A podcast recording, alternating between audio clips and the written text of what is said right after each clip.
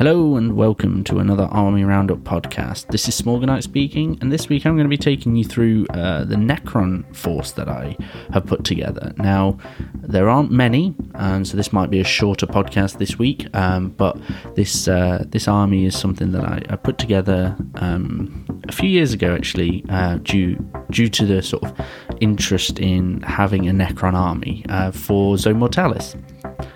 So the army started as a, a, 30 power level project where I would build up an army for Zone Mortalis games where we would play 30 power level, no more, no less, um, and you know, you sort of take whatever you need or want in a Zone Mortalis game. Obviously, it had to fit uh, and sort of be able to move down corridors and go through the doors. Um, so it was sort of on you what you took for that 30 power level, but what I actually started with was I started with uh, Praetorians and um, Trazyn the Infinite. Now, that was my sort of 30 power level list because I was very much a fan of the Gathering Storm books and having Trazyn the Infinite sort of in those books and in the story arc actually made it a lot more interesting to me to, to have this model on the tabletop.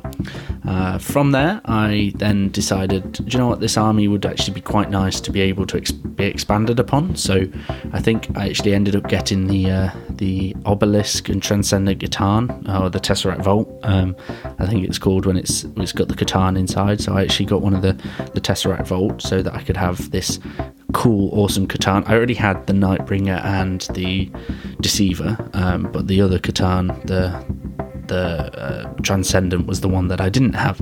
So yeah, I got that one um, to to start my collection sort of growing into the bigger things. Now, I did already have a Doom Scythe for, for the army, something that I'd not actually painted up but wanted to sort of get painted up. So I, uh, I had sort of a flyer as well. I also had uh, sort of like the Triarch Stalker from a, an old start collecting. I had a couple of um, the Doomsday Arks, so the big cannon uh, battle barge thing, and I had some Wraiths already as well. So the army started growing quite naturally and quite a nice sort of um, size. It was it was a lot of fun to sort of get some of it painted up, and I chose a paint scheme that was something a bit different um, from the standard paint scheme at the time, sort of different from the Leadbelcher. Um, I had looked into all these different dynasties that you can do, but I actually chose on the Nihilakh dynasty. That was the one that I wanted to go with, with like the sort of teal and blue green colours just purely because it was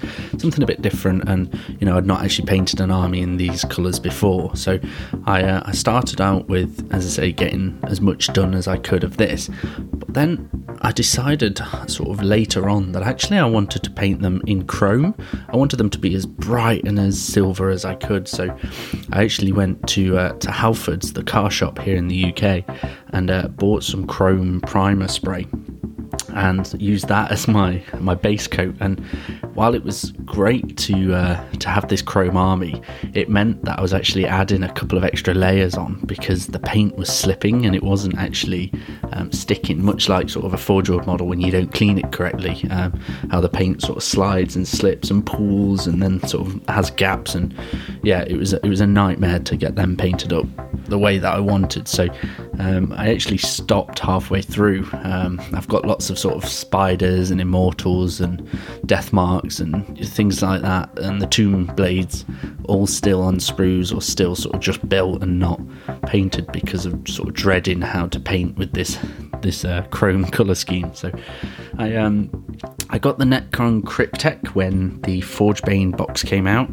Um, I managed to get one of those so that I could I could paint that up as well um, with the sort of spider looking thing underneath him. Um, but I think the the main focus was getting sort of the older Necron Lords, the Overlords, and making converting up sort of different ones to make you know cooler models. Now I know that this ninth edition Necrons were sort of the, the feature, the anti-hero feature army.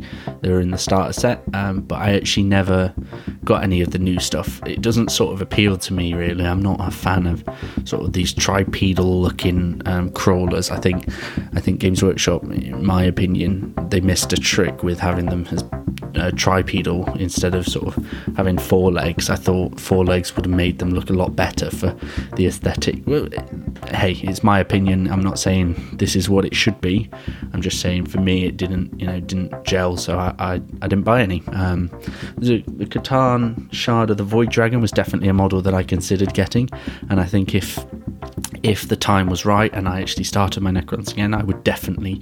Well, you know, actually, I don't even need to start Necrons. The C'tan Shard of the Void Dragon is a model that is beautiful enough that I would love to paint it. You know, it would be an absolute joy to paint. I saw uh, Darren Latham's I think he actually sculpted it as well. I saw his uh, Void Dragon shard um, model, and uh, yeah, absolutely brilliant. So um, I would enjoy painting it. I think, uh, nonetheless, whether or not I did Necrons or not.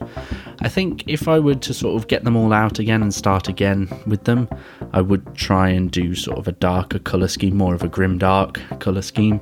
Um, I'm, I'm I'm a little bit not fed up, but I'm a little bit sort of more interested in doing grimdark styles for 40k with um, sort of the systems not representing sort of a grimdark style anymore. In my opinion, I sort of think everything's a bit too clean and a bit too sort of you know the the Ultramarines that are the poster boys. They're all no battle damage, sort of factory fresh models, and that's that's fine, that's cool. But at the same time, I'm sort of for my hobby, I'm more interested in a grimdark style, so battled, you know, battle damage and weathered, and you know, as though they've been fighting a long war, which obviously in the lore everybody has. So, yeah, the Necrons are a smaller passion project of mine. Croydon, Croydon bought me um, a couple of the Annihilation Barge sets that came out for from Games Workshop one Christmas, which was nice. Um, but as I say, I never actually got those models finished painted or anything. So maybe one day we'll uh, we'll get a chance to, to build them up and play with those. But we do have, as I mentioned in um, a previous video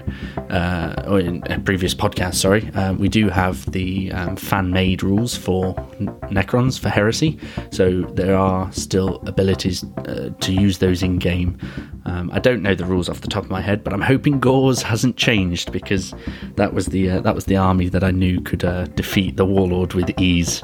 Sort of having Gauss weapons and you know every every actual Necron warrior can wound the Warlord was absolutely terrifying. So yeah, um, I I would definitely give it a check out, and if I think it's something that I would like to do, maybe the Necrons might get down from the loft in the studio and actually painted sooner rather than later. So yeah, we'll have to uh, see what the future holds for these guys. But I think that's pretty much everything that I'd want to say on the army at the moment. Um, yes, I have a lot of Necrons. No, they're not painted because I decided to paint them a very tough colour scheme. Uh, yes, hopefully they'll get painted one day and played with one day. Um, but for now, they are just up in, in the loft in a box waiting for, for me to actually brave the, the Necron horde that I've got to paint. So, yeah, so I think that's everything. Thank you very much for listening and take care.